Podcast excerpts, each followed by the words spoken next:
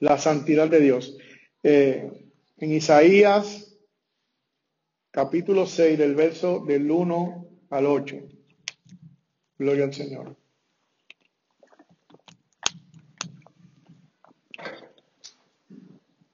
Isaías está en el Antiguo Testamento, por si lo está buscando.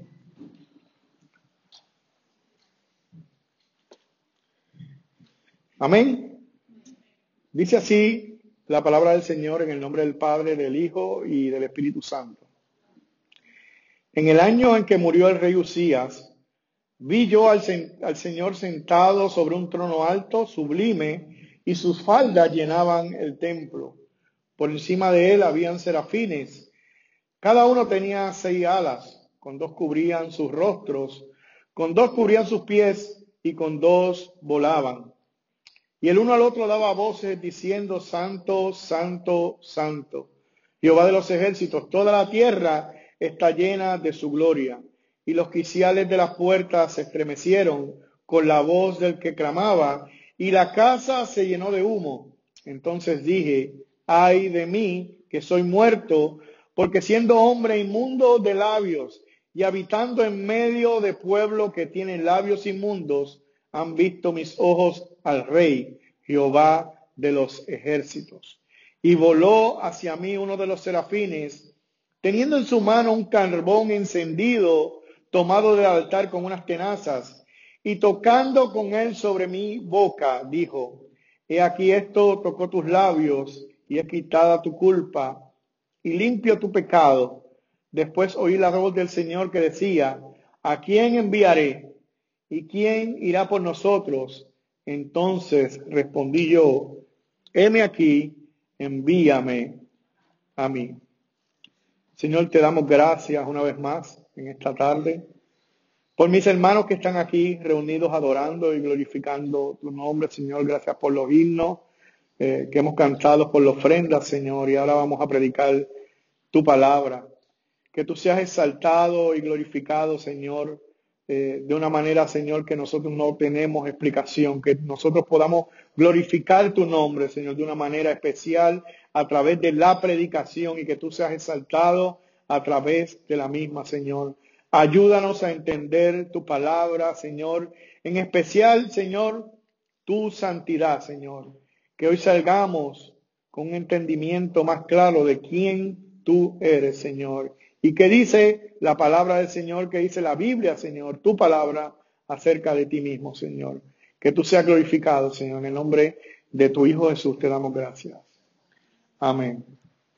Eh, como dije al principio, ¿verdad? A mí me gustaría que usted eh, esté atento a lo que vamos a hablar. Para mí es bien importante que entendamos eh, este tema de la santidad de Dios. Esto no es un tema muy fácil de explicar, eh, pero de verdad que es increíble. Y si nosotros pudiéramos solamente entender un poco de cuán santo y cuán grande es nuestro Dios, eh, quizás muchos de los problemas que hay dentro de la iglesia no estuvieran. el problema quizás hoy en día en muchos templos, muchas iglesias, mucha gente que se reúnen a a Dios que no tienen un entendimiento correcto de quién es Dios. Le preguntaron una vez al pastor MacArthur cuál era el mayor problema de la iglesia hoy en día y él contestó el poco entendimiento de Dios que tienen los creyentes, el poco entendimiento de Dios. Y yo quisiera reconocer en esta, en esta tarde, ¿verdad? Que yo saqué esta predicación de una clase que vi y varios libros que hay sobre la santidad de Dios eh, de alguien que se llama Alcis Pro, él murió hace varios meses atrás. Eh, pero si usted va a YouTube y pone eh, la santidad de Dios y Alcis Pro, usted va a encontrar los videos. son una, una, serie de clases que duran tres horas y media, cada clase dura media hora. Y muchas de las cosas que él pone en ese video yo las voy a repetir aquí hoy para beneficio de ustedes. Pero si usted quiere conseguir más, ¿verdad? Si usted le agrada lo que se va a decir aquí de Dios eh, y usted quiere buscar más información, él escribió un libro que se llama a sí mismo La Santidad de Dios. Cuando se acabe el culto me puede preguntar y se le olvidó, yo le apunto el nombre del, eh, del pastor. Y en, YouTube también lo puede conseguir La Santidad de Dios de Alcis Pro, y en verdad que está muy bueno. Yo después que yo escuché esta serie por, eh, por, por, internet, por YouTube, eh, yo creí, ¿verdad? Y cuando él da su introducción, eh, en la misma introducción dice que da un testimonio a mucha gente de que después que escucharon estas clases no, tienen un entendimiento, tienen un entendimiento diferente y ven a Dios de una manera diferente. Y yo puedo decirle mismo, la misma cosa. Después de que yo escuché estas clases, eh, yo vi a Dios de una manera diferente. Me di cuenta de que realmente eh, yo no veía a Dios de la manera que Él debe de ser visto. Así que es muy importante que entendamos eh, la santidad de nuestro Dios. Aquí nosotros venimos a adorar. ¿Quién es Él? Y, y de verdad que nos va a ayudar en nuestra vida cristiana. Así que el propósito mío es que usted salga con un entendimiento o una mejor idea de quién realmente es Dios y cuán grande es su santidad, cuán grande es su santidad. Eh, a manera de introducción, eh, la mayoría de los, de los estadounidenses, eh, según algunas encuestas, el 73% se identifican como cristianos. 73% de los americanos dicen que son cristianos y el 15, el 51% va a diferentes iglesias. Así que hay un 73% de estadounidenses que dicen que son creyentes, 51% se congrega, la mitad de la nación va a una iglesia los domingos. Y hay cerca de 300 a 400 mil iglesias en Estados Unidos, 300 a 400 mil. Si yo hablo de mi país, que yo soy puertorriqueño, eh, y busco las mismas estadísticas, el 97% de los puertorriqueños dicen que son creyentes. 97%. De 3.700.000 habitantes, 3.600.000 dicen que son cristianos y que conocen a Dios. Pero a pesar de usted ver esos números tan grandes de que la gente dice que conoce a Dios, usted sigue viendo que la vida va deteriorándose dentro de la misma nación. No solamente en Estados Unidos, sino también en Puerto Rico, mi país y quizás en muchos países eh, de los que vienen muchos de ustedes, la vida continúa en deterioro, a pesar de que la gente dicen que le sirven a Dios. Le sirven a Dios. Hace poco, en Florida, hubo una matanza de unos estudiantes donde murieron 17. Eh, y lo que nos pone a pensar es que eso no son indicios de que esta es una nación cristiana. En una nación donde Dios es el que gobierna, una cosa como esa jamás va a suceder. Jamás. Así que el asunto es que muchas personas dicen que se llaman cristianos y cuentan para los números, pero el problema es que en realidad tienen un concepto erróneo de quién es Dios. El hombre se ha creado un Dios en su propia imaginación que no es el Dios de la Biblia. ¿Usted escuchó eso? El hombre se ha creado un Dios en su propia imaginación que no es el Dios de la Biblia. Muchos cristianos en muchas iglesias se han creado un Dios en su propia imaginación que no es el Dios de la Biblia. No lo es. Es un Dios bueno, un Dios que le concede a ellos todo lo que ellos quieren, un Dios que los complace, un Dios que no se molesta con nada, un Dios que los hace sentir cómodos, una especie de Santa Claus mezclado con genio de la lámpara maravillosa. Dice el pastor Sujel Michelén que muchos creen que Dios es un abuelito sentado en una silla mecedora y que nada le molesta abrazando a todo el mundo.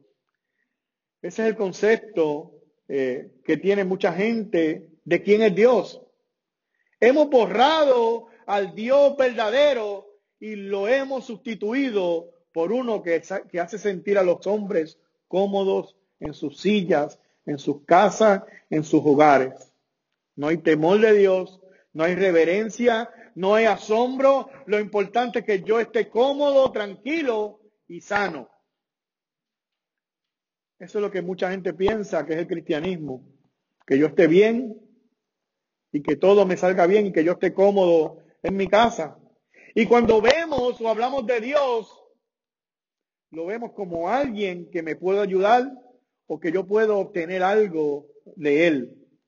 Entonces nos podemos preguntar en esta tarde, ¿quién es Dios? Hoy yo quiero hablar de Dios y de su santidad. Y para hacer eso, eh, leímos Isaías capítulo 6. Isaías capítulo 6 es el llamamiento de Isaías. Si usted busca en su Biblia, quizás dice eso en el título arriba, el llamamiento eh, de Isaías. Así que la santidad de Dios es bien difícil de explicar. ¿Por qué? Porque eso es uno de los atributos de Dios que no es compartido con el hombre. No es compartido con el hombre. Hay algunos atributos de Dios que son compartidos con el hombre. Por ejemplo, el amor. Dios es amor. Y quizá usted puede tener un entendimiento del amor de Dios y de qué es amor, porque usted ama. Usted ama a su esposa, a su amigo, a su hermano. Usted ha amado alguna vez en su vida. Amor es algo que usted puede entender. Pues Dios es amor, usted quizás puede entender un poco eso. Cuando hablamos de que Dios es justo, que es un atributo de Dios, usted puede entender eso porque la justicia, aunque está torcida en el mundo, por lo menos usted puede entender de qué significa la justicia. ¿Qué significa la justicia? Eso es un atributo de Dios. También es un atributo de Dios que es misericordioso. Bueno, la misericordia, usted puede saber qué es la misericordia porque algunos han tenido misericordia con usted o usted ha practicado la misericordia. Pero cuando llegamos a, a decir que Dios es santo, nosotros no somos santos. El hombre no es santo. Así que cuando llegamos a la santidad de Dios es difícil de explicar porque el hombre no comparte ese atributo con Dios. Y cuando llegamos a lo que es la santidad de Dios, y Gloria lo preguntaba en la clase de bautismo, ¿qué santidad? ¿Cuál es la santidad? Bueno, santidad es separado, es diferente. Dios es diferente. Cuando hablamos y decimos que Dios es santo, Dios es diferente, Dios no tiene relación con el pecado, Dios es separado, Dios es consagrado. Él no es como nosotros. Dios no es como nosotros. Así que yo voy a tratar de que nosotros podamos tener una idea de qué significa y qué es la santidad de Dios. Y voy a usar el llamamiento de Isaías en Isaías capítulo 6 eh, para hablar de esto. Primero, ¿quién es Isaías? Estamos en Isaías capítulo 6 del 1 al 8. Isaías es considerado como uno de los mayores profetas del Antiguo Testamento y algunos dicen que quizás fue el mayor profeta del Antiguo Testamento. Profetizó durante el reinado de cuatro o cinco reyes, Isaías. Y algunas profecías de Isaías nos hablan del Mesías y quizás ustedes las conocen. Él fue el que dijo que el Mesías nacería de una virgen y sería llamado Emanuel, Isaías 7, 14. Nos habla en ese capítulo 53 de Isaías que muchos conocen, y si usted no conoce el capítulo de eh, Isaías 53, yo le animo a que lo lea, eh, el sufrimiento del Mesías. Cómo el Mesías iba a sufrir 700 años antes de que sucediera. Así que Dios usó a Isaías para hablar del sufrimiento del Mesías en Isaías capítulo 53. También dice Isaías que tendría un principado eterno sobre su hombre y sería llamado príncipe de paz. Isaías 9, 6 y 7. Así que Isaías fue un profeta bien reconocido que habló durante el reinado de cuatro o cinco reyes, incluyendo el rey Usías que nos habla en el versículo 1. Así que ese es nuestro primer personaje, Isaías. Eh, nuestro segundo personaje es Usías, es un rey que había en Israel. Y lo interesante de Usías es que, él empezó a reinar cuando tenía 16 añitos de edad. Cuando él tenía 16 años, él comenzó a reinar en Israel. Y dice la Biblia que él hizo lo bueno delante de los ojos de Dios y reinó durante 52 años. 52 años reinando. Imagínense un gobernante en nuestra nación que esté 52 años. nosotros nos duran cuatro y ya los queremos sacar a veces.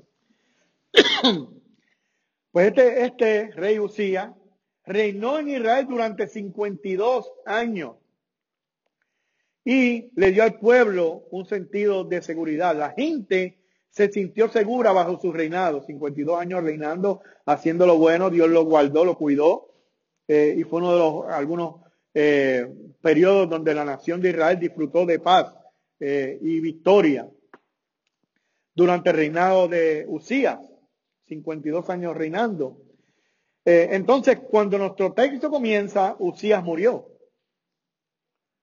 Y la gente tuvo miedo, tuvo miedo, perdón, y se sintieron inseguros. Y en ese momento, Isaías entra al tiempo, al templo a orar. Y eso nos, nos anima a nosotros a que cuando tengamos problemas, ¿verdad? Y alguna situación, vengamos al, tiempo, al templo oral, perdón. Eh, así que el profeta está en el templo orando y vamos al verso 1 que dice, en el año en que murió el rey Usías, vi yo al Señor sentado sobre un trono alto y sublime, y sus faldas llenaban el templo. Algunos interpretan este texto y dicen que lo que Isaías está diciendo aquí es, en el año en que el rey humano murió, yo vi al verdadero rey sentado en su trono. Eso es lo que dicen algunos estudiosos. Isaías está preocupado por la nación, muere el rey de Israel, 52 años reinando, él llega al templo y cuando llega al templo Dios le hace ver una visión de su de él sentado sobre un trono. Eh, otros comentaristas dicen que fue como si se hubiese abierto una cortina en el cielo y él pudiera tener, poder, él pudiera ver lo que estaba sucediendo en el cielo. Así que Dios abrió esa cortina y él pudo ver al Señor sentado en su trono. Así que el rey humano estaba muerto en su tronito acá abajo, pero cuando él va a pedir ayuda y él va delante de Dios, Dios le hace ver el verdadero rey sentado en su trono. Y dice que el trono era alto y sublime y sus faldas llenaban el templo. Y cuando dice que sus faldas llenaban el templo, a lo que se refiere, usted ha visto esos reyes, ¿verdad? Cuando van caminando y la gente va detrás recogiendo su, su cola, ¿verdad? Hay, algunos que solamente se dedican a eso, a, cargarle eso. Y mientras más grande la cola, más grande es el, rey, más, más, más, más este, excelencia eh, más realeza, ¿verdad? Se puede decir. Pues cuando Isaías ve a, Dios sentado en su, en su trono, al Señor, dice que sus faldas llenaban el templo. el símbolo de realeza que él tenía era tan grande que se llenaba el templo completo con las faldas de su, eh, sus faldas, llenaban el templo con eh, su traje. Así que eso, eso era símbolo de su realeza cuando Isaías ve esa visión. Y en el verso 2 nos dice, ¿verdad? Por encima de él habían serafines. Dice que cada uno tenía seis alas. Con dos cubrían su rostro, con dos cubrían sus pies y con dos volaban. Así que ya vimos que Isaías tiene esta visión, ve al Señor sentado, vemos su realeza, sus faldas llenan el templo. Pero encima de eso dice que hay unos serafines volando eh, alrededor de ellos y que con dos cubrían sus rostros y con dos sus pies y con dos volaban. Y nosotros podemos hacernos la pregunta de ¿qué es un serafín? Pues sabe que en la Biblia no nos habla mucho de los serafines. Y la mejor descripción que hay de un serafín está aquí en este capítulo. Esa que acabamos, de leer. Tenían seis alas. Dos cubrían su rostro, dos sus pies y con dos volaban. Eso era un serafín. Eh, escuchaba a alguien hablar de esto, ¿verdad? Y él decía que cuando Dios hace algo, lo hace con un propósito. No desperdicia absolutamente nada. Usted ve un pez que nada en el agua, tiene escamas, Dios lo diseñó de esa manera para que nadara en el agua. Usted ve un ave que va volando en el cielo con sus plumas, Dios lo diseñó así para que pudiera volar. Y asimismo, Dios diseñó estos serafines con seis alas. No fue que él se le fue la mano haciendo alas y bueno, se me zafó, ahora tienen seis alas. No. Estas alas de estos serafines tenían un propósito, seis alas. Dios diseñó estos serafines con un propósito. Y nos dice que con dos cubrían sus pies. Con dos cubrían sus pies. Y con dos cubrían eh, su, rostro. Así que cuando cubren sus pies, lo hacen porque, al igual que nosotros, somos seres creados. Seres creados. Y ellos tienen que cubrir sus pies eh, porque son creación de Dios, en símbolo de humildad y servicio. Son eh, seres creados. Usted se recuerda cuando Dios llamó eh, a Moisés y le dijo, Moisés, quítate la sandalia de tus pies, porque el lugar que pisas, santo es. pues es lo mismo. Delante de la santidad de Dios, estos seres angelicales tienen que cubrirse sus pies delante de la gloria del Señor. Y después dice que con las otras dos alas se cubrían su rostro. Y esto es un símbolo también de reverencia. Estos serafines están volando sobre el trono del Señor y están expuestos a su gloria. Y aún los ángeles del cielo tienen que cubrir su rostro delante de la gloria del Señor. Y también podemos ver un ejemplo con Moisés. ¿Sabe que Moisés le dijo al Señor en Éxodo 33, 18 al 23, lo puede apuntar? Moisés le dijo, te ruego que me muestres tu gloria. Eh, ustedes se acuerdan de eso, ¿verdad? Muchos lo han leído. Y él le respondió, Dios, yo haré pasar todo mi bien delante de tu rostro y proclamaré el nombre de Jehová delante de ti y tendré misericordia de que tendré misericordia y seré clemente para con el que seré clemente. Dijo más, no podrás ver mi rostro porque no me verá hombre y vivirá. Eso fue lo que le dijo Dios a Moisés. Y dijo aún Jehová, he aquí un lugar junto a mí y tú estarás sobre la peña.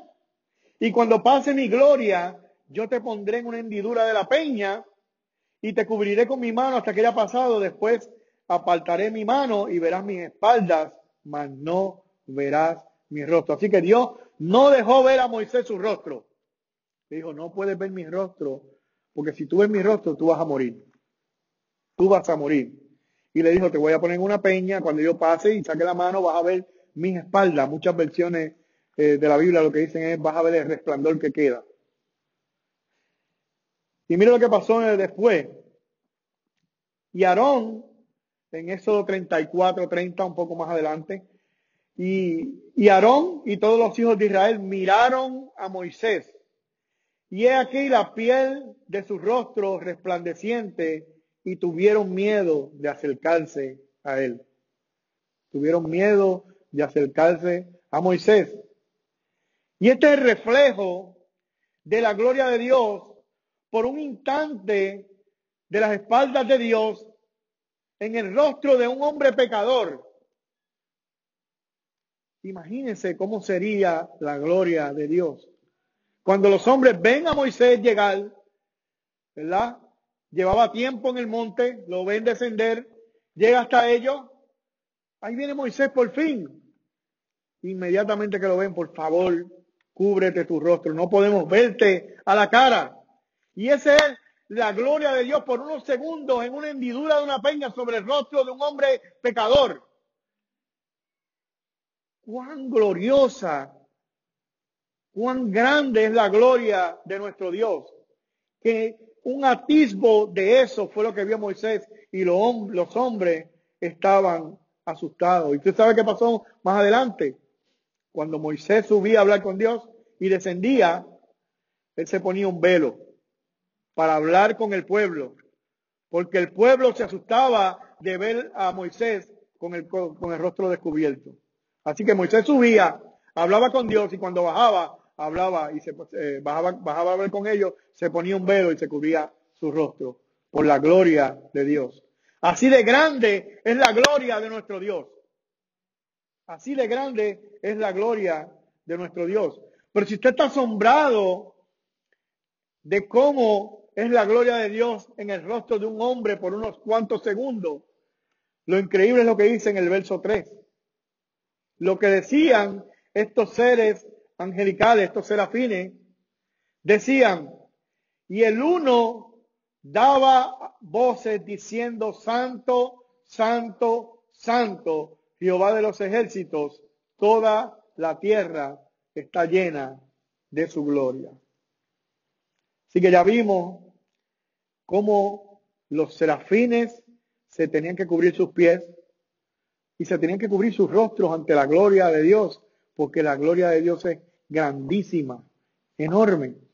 Pero a la misma vez que cubrían sus rostros y volaban el uno al otro, como antifonalmente, usted sabe cuando leemos un texto que el otro lee, ¿verdad? Así. El uno al otro daba voces diciendo, Santo, Santo, Santo, Jehová de los ejércitos, toda la tierra está llena eh, de tu gloria. ¿Por qué los ángeles decían a los serafines, Santo, Santo, Santo? Algunos eh, interpretan que eso es por algo que se llama trisago, la Trinidad.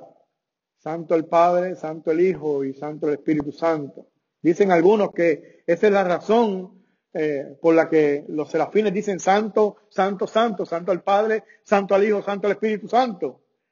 Pero hay una interpretación diferente y quizás más lógica de lo que están diciendo eh, estos otros. Y es que cuando usted quiere eh, decir algo, ¿verdad? Usted escribe eh, un documento y quiere recalcar la importancia de algo, usted lo subraya, usted lo pone en, en bold, como dicen, usted lo pone en letras más grandes, ¿verdad? Para que la gente pueda ver. Eso es importante. Eso que usted está diciendo es importante y usted lo subraya y le pone eh, símbolo. Pues dicen que en el Antiguo Testamento, en la palabra del Señor, perdón, cuando los judíos querían enfatizar en algo y decir que esto es importante, ellos lo repetían. Si, si ustedes pueden ir a, a las enseñanzas de Jesucristo, todo lo que Jesucristo enseñó es importante. Pero cuando él quería recalcar algo y decirle a los discípulos que eso era importante, él usaba esa repetición. Cuando él decía, de cierto, de cierto, te digo, él estaba usando ese método de enseñanza y ya el que lo está escuchando sabe que lo que él va a decir es importante. Repetición, de cierto, de cierto te digo. Y eso es lo que están haciendo estos serafines cuando están diciendo santo, santo, santo, ellos están enfatizando en la importancia de la santidad de Dios. Santo, santo, santo. Mi hermano, y si a nosotros, los humanos, se nos hace difícil entender que Dios es santo, imagínense entender que Dios es santo, santo, santo. Tres veces santo. Y es interesante que Dios tiene muchos atributos. Y nosotros mencionamos algunos ahorita.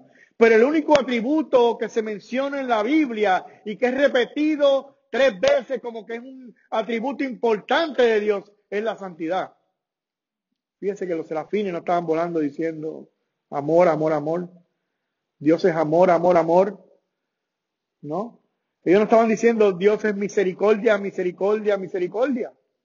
Y tampoco estaban volando alrededor y decían, Dios es ira, ira, ira, para irnos al otro lado. No, ellos decían, Dios es santo, santo, santo. ¿Por qué? Porque para Dios su santidad es importante. ¿Cuán importante es la santidad de Dios?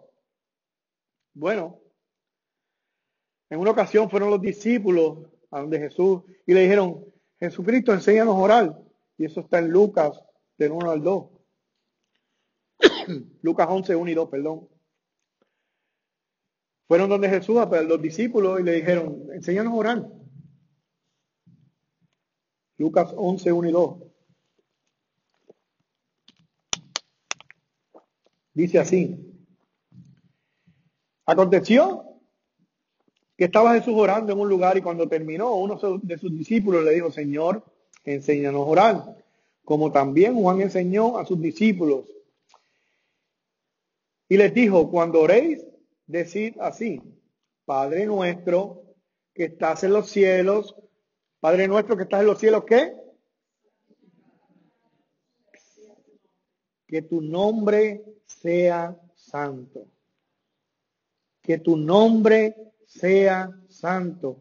En la oración que Dios le dio a sus discípulos, que va dirigida al Padre, lo primero que dice es que tu nombre sea santo. Santificado sea tu nombre. Santificado sea tu nombre. Para Dios es importante que su nombre sea santificado, que su nombre sea santo. De hecho, imagínense que usted va a comenzar una nación nueva, no tiene leyes, no tiene nada. Y le dice, usted tiene que hacer las 10 leyes más importantes para su nación, para que esa nación ande derecha. ¿Qué usted pondría en, esa, en, esa, en esas 10 leyes? Bueno, algunos, uno pondría, ¿verdad? no matarás, no hurtarás o cosas como esa dentro de esas diez leyes. Pues sabe que cuando Dios estableció la nación de Israel, le dio diez mandamientos a Israel. Y en Éxodo 27 dice, no tomarás el nombre de Jehová tu Dios en vano, porque no dará por inocente Jehová al que tomare su nombre en vano. A Dios le interesa que Él y su nombre sea santificado por nosotros. Para Él eso es importante. Y está en el Antiguo Testamento y está en el Nuevo Testamento. Que el nombre de Dios sea santo. Santo, santo, santo. Toda la tierra está llena de tu gloria. Y el verso 4 y 5 dice, y los quiciales de las puertas se estremecieron con la voz del que clamaba, y la casa se llenó de humo. Entonces dije, ay de mí, que soy hombre muerto, porque siendo hombre inmundo de labios y habitando en medio de pueblo que tiene labios inmundos, han visto mis ojos al rey Jehová de los ejércitos. Así que el templo se estremeció en medio de la visión, se llenó de humo. Es una manifestación poderosa de la santidad y de la gloria de Dios. Y uno pensaría, ¿verdad? Como uno a veces ve en algunos lugares, que la gente brinca y salta porque supuestamente la gloria de Dios descendió en aquel lugar y que la gloria de Dios está aquí, dicen algunos. Y se ponen contentos y el culto eufórico. Y muchos celebran que la gloria que de Dios ha descendido en ese lugar. Pero cuando Isaías ve la gloria de Dios, ¿qué fue lo que él hizo? Él no brincó, él no profetizó, él no cantó, él no celebró que vio la gloria de Dios. Él dijo, ay de mí que soy muerto. Esa fue la reacción de Isaías. Ay de mí que, son, que soy muerto. Y cuando un profeta de Dios decía, ay de mí, o ay, no está diciendo un ay simplemente por decir ay, no. Eh, los profetas del Antiguo Testamento daban anuncios de parte de Dios y a veces los anuncios eran anuncios buenos y a veces los anuncios de los profetas eran anuncios malos. Cuando un anuncio era bueno de parte de un profeta, lo que decía es bienaventurado, bienaventurada, cuando el anuncio era bueno. Cuando el anuncio era malo, un mensaje de juicio hay sobre los moradores de la tierra dicen algunos. Ay.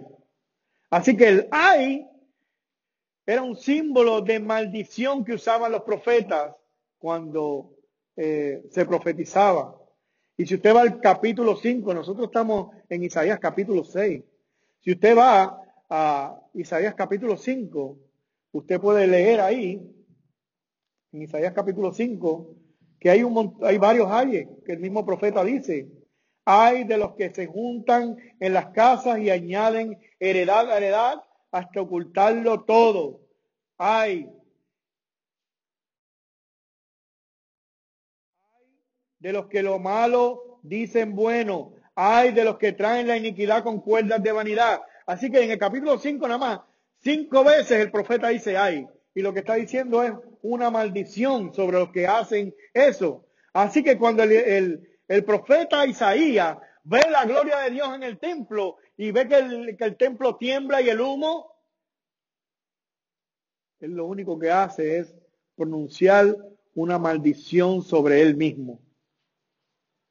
Ay de mí, ay de mí. Esta expresión de ay la usó Jeremías, la usó Ezequiel, la usó Nahum, Oseas, Habacuc, Sofonía, Miqueas, Jesús la usó. Ay de vosotros escribas y fariseos. Los ángeles la usan en Apocalipsis. Ay sobre los moradores de la tierra. Isaías Quizás en este momento, cuando él ve esta visión, es el hombre más justo sobre la faz de la tierra. El hombre más justo sobre la faz de la tierra, cuando ve la gloria de Dios, pronuncia una maldición sobre él mismo. Ay de mí que soy pecador. Estoy muerto, estoy destruido, estoy devastado. ¿Y por qué? Él mismo contesta esta pregunta. Si uno preguntara a Isaías, ¿por qué tú estás muerto? ¿Por qué estás destruido? ¿Por qué estás devastado? Él mismo contesta esto en el versículo, porque siendo hombre inmundo de labios, han visto mis ojos al rey Jehová de los ejércitos. Nadie puede estar delante de Dios sin estar consciente de su propia condición pecadora y miserable. Cuando usted está delante de Dios, su pecado sale a reducir. Y él se da cuenta de que estando delante de Dios, Dios es santo y él no es santo. Y él dice, ay de mí, yo voy a morir. Él pronuncia una maldición sobre él mismo. Y uno podría decir, oh, bueno, eso no le pasó a Isaías. No, mi hermano, en toda la Biblia. En toda la Biblia hay ejemplos de que cuando Dios se le presenta a hombres y pueden ver la gloria de Dios, se sienten miserables delante de la santidad y la gloria de nuestro Dios. Habacuc le pide respuestas a Dios. Y cuando Dios le, le habla y le da la respuesta, dice Habacuc 3:16, oí y se conmovieron mis entrañas a la voz de Dios. A la voz temblaron mis labios, pudrición entró en mis huesos y dentro de mí me estremecí. Esa fue la reacción de Abacú cuando oyó la voz de Dios. Pudrición entró en sus huesos. Todos conocen la historia de Job sufriendo todo el tiempo, ya estaba cansado. Y a lo último le pide cuentas a Dios y Dios le contesta. Y Job 42 del 5 al 6 dice, de oídas te había oído, de oídas te había oído, mas ahora mis ojos te ven. Por tanto, me aborrezco y me arrepiento en polvo y ceniza. Esa fue la reacción de Job al ver la gloria de Dios. Los discípulos, en Lucas 5 al 7, 5 del 7 al 8, pescando, se dan cuenta de que, el que anda con ellos, Jesús de Nazaret, es Dios mismo. Ellos no habían pescado nada. Hasta que Jesucristo le dijo, no, echen la reja ahí en mi nombre. Y cogieron tantos pescados que se, se hundía el barco. Entonces hicieron señas a los compañeros que estaban en la otra barca para que viniesen a ayudarles y vinieron y llenaron ambas barcas de tal manera que se hundían. Viendo esto, Simón Pedro cayó de rodillas ante Jesús diciendo, apártate de mí, Señor, porque soy hombre pecador. Es la misma reacción de Isaías. Apártate de mí porque soy hombre pecador. El papá de Sansón, cuando le da la noticia de que su hijo iba a ser un juez de Israel, dice, y el ángel de Jehová no volvió a aparecer a Manoa ni a su mujer, entonces conoció Manoa, que era el ángel de Jehová, y dijo Manoa a su mujer, ciertamente moriremos porque a Dios hemos visto. Ciertamente moriremos porque a Dios hemos visto. Y Juan el apóstol en Apocalipsis, cuando le revelado, revelado el Apocalipsis, él dice que en su visión, él vio a alguien que tenía sus diestra siete estrellas, de su boca salió una espada aguda de dos filos y su rostro era como el sol cuando resplandece en su fuerza. Cuando le vi, caí como muerto a sus pies. Cuando le vio, la descripción que hace el apóstol Juan es que cayó como muerto a sus pies. Y él puso su diestra sobre mí diciendo, no temas, yo soy el primero y el último.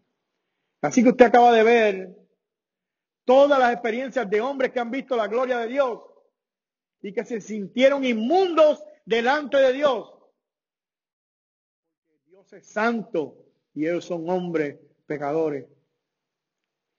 Y ante Dios santo, el hombre pecador no puede estar. ¿Cuántas experiencias sobre la gloria de Dios yo escucho diariamente? Y nadie se siente indigno. Yo escucho diariamente muchos testimonios de gente que subió al cielo y bajó y escriben un libro y venden libros de, que subieron al cielo y vieron esto y vieron lo otro y vieron tantas cosas. Nadie se sintió como muerto.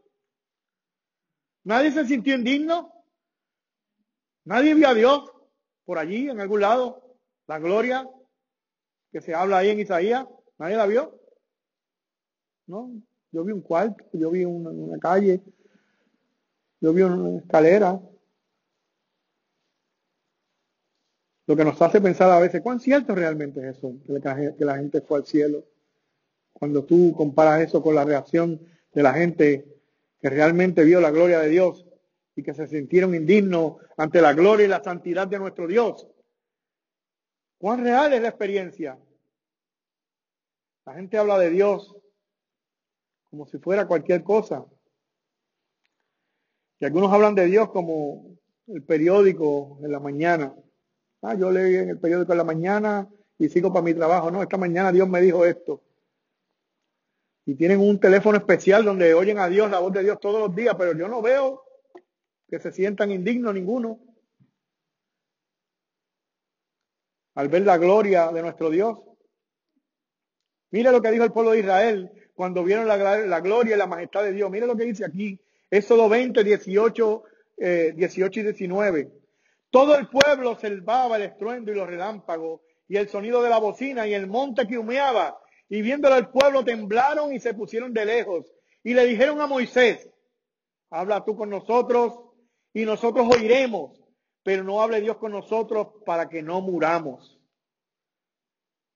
Todo el pueblo de Israel se puso de acuerdo y dijeron, no, no, yo no voy a hablar con Dios.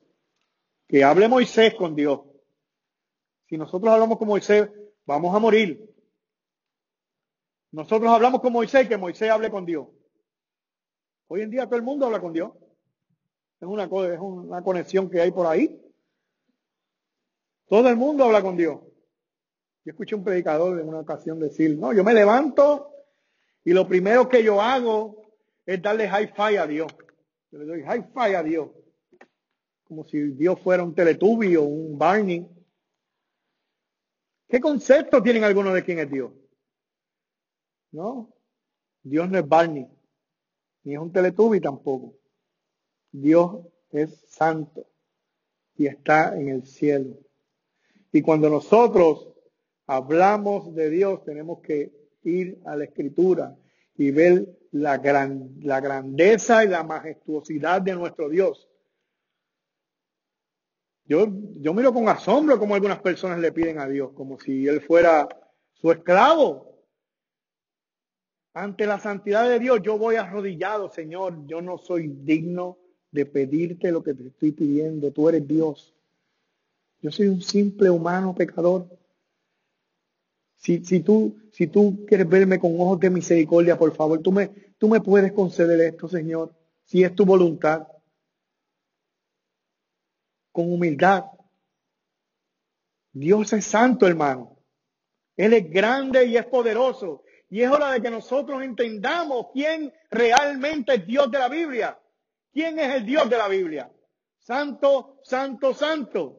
Y es hora de que entendamos cuán pecador es el hombre delante de Dios. Nosotros no somos quienes para decirle nada a Dios. Dios si Él quiere lo hace y si Él no quiere no hace absolutamente nada. Nadie se siente indigno ante la gloria de Dios hoy en día.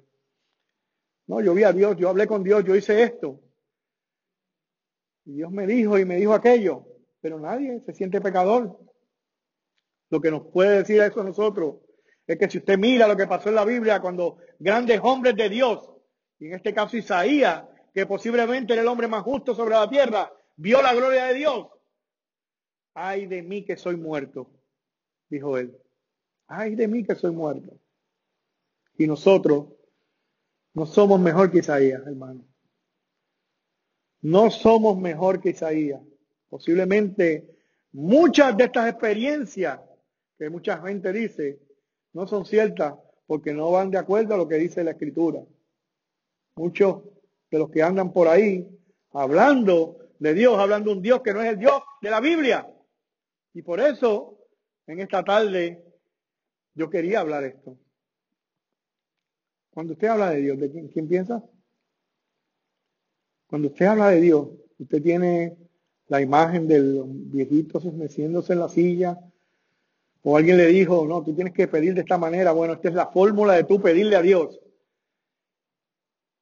Cuando usted le habla al Señor, en su mente, ¿qué, ¿qué está pasando por su mente? ¿Está pasando esto? Como dijimos al principio, la gente se ha creado un Dios en su propia imaginación. Y cuando se arrodillan delante, eh, se arrodillan a orar, le están orando al Dios de su imaginación, el Dios de nosotros está en la Biblia todopoderoso, santo, santo, santo. Ese es nuestro Dios, todopoderoso, santo, santo, santo. Así que Isaías pronuncia una maldición sobre él, él está devastado, él dice, ay de mí que soy pecador, pero Dios no lo deja así. Versos 6 y 7.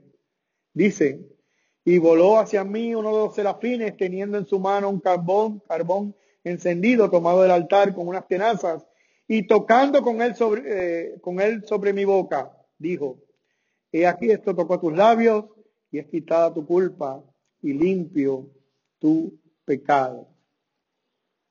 Para que tu pecado sea limpio, tu corazón debe ser quebrantado ante la santidad de Dios primero. Tienes que ver la santidad de Dios, tienes que ver tu pecaminosidad. Tienes que reconocer tu pecado delante de un Dios santo, santo, santo.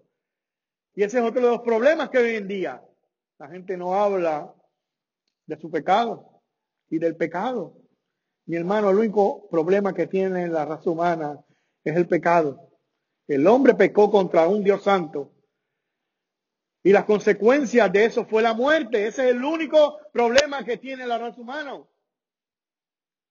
Y, no es, y solamente a través del Evangelio de Jesucristo el hombre puede ser salvo. Y la única manera, y lo hemos dicho muchas veces, de que tú entiendas las buenas noticias de Dios es, es entendiendo las malas primero. Estás perdido, eres un pecador y Dios es santo y exige perfección, justicia y santidad. Tienes que ir donde el único que cumple con todo eso que se llama nuestro Señor y Salvador Jesucristo. Así que este serafín va con este carbón encendido y le dice esto limpia tu pecado y tu culpa. Y yo no sé cuántos pueden ver a Jesucristo eh, en ese símbolo. Eso es lo que hace Jesucristo. Limpia tu pecado y quita tu culpa. Jesucristo limpia tu pecado y quita tu culpa. Jesucristo está en toda la Biblia, mi hermano. Y yo no sé cuánto se acuerda la serie que dimos de Maús, ¿verdad? Donde estos discípulos iban camino de Maús y se les para una persona al lado y ellos no saben que es Jesús mismo. Y dice que este hombre, ellos vivían tristes, ¿verdad? Porque no, porque Jesucristo había muerto, ellos pensaban que era el Mesías. Y lo que Jesús hace es enseñarle a través de toda la escritura. Y cuando él dice toda la escritura, Jesucristo fue al Antiguo Testamento. Perdón. Jesucristo fue al Antiguo Testamento y le dice a estos discípulos en Emaús, toda la escritura habla de mí, texto por texto, Antiguo Testamento, mira, esto es lo que dice la Biblia sobre mí, sobre mí, el Antiguo Testamento. Mi hermano, puede ser posible que Jesucristo le haya dicho, ¿te acuerdas del carbón encendido en Isaías? Ese símbolo de la salvación que iba a venir a través de mi muerte en la cruz del Calvario. Así que posiblemente en el camino de Maús, esto, este, este carbón encendido es tipo de lo que Cristo hace en la vida del hombre. Jesucristo murió por el pecado de la humanidad. Él recibió el castigo que tú y yo deberíamos de, de merecer.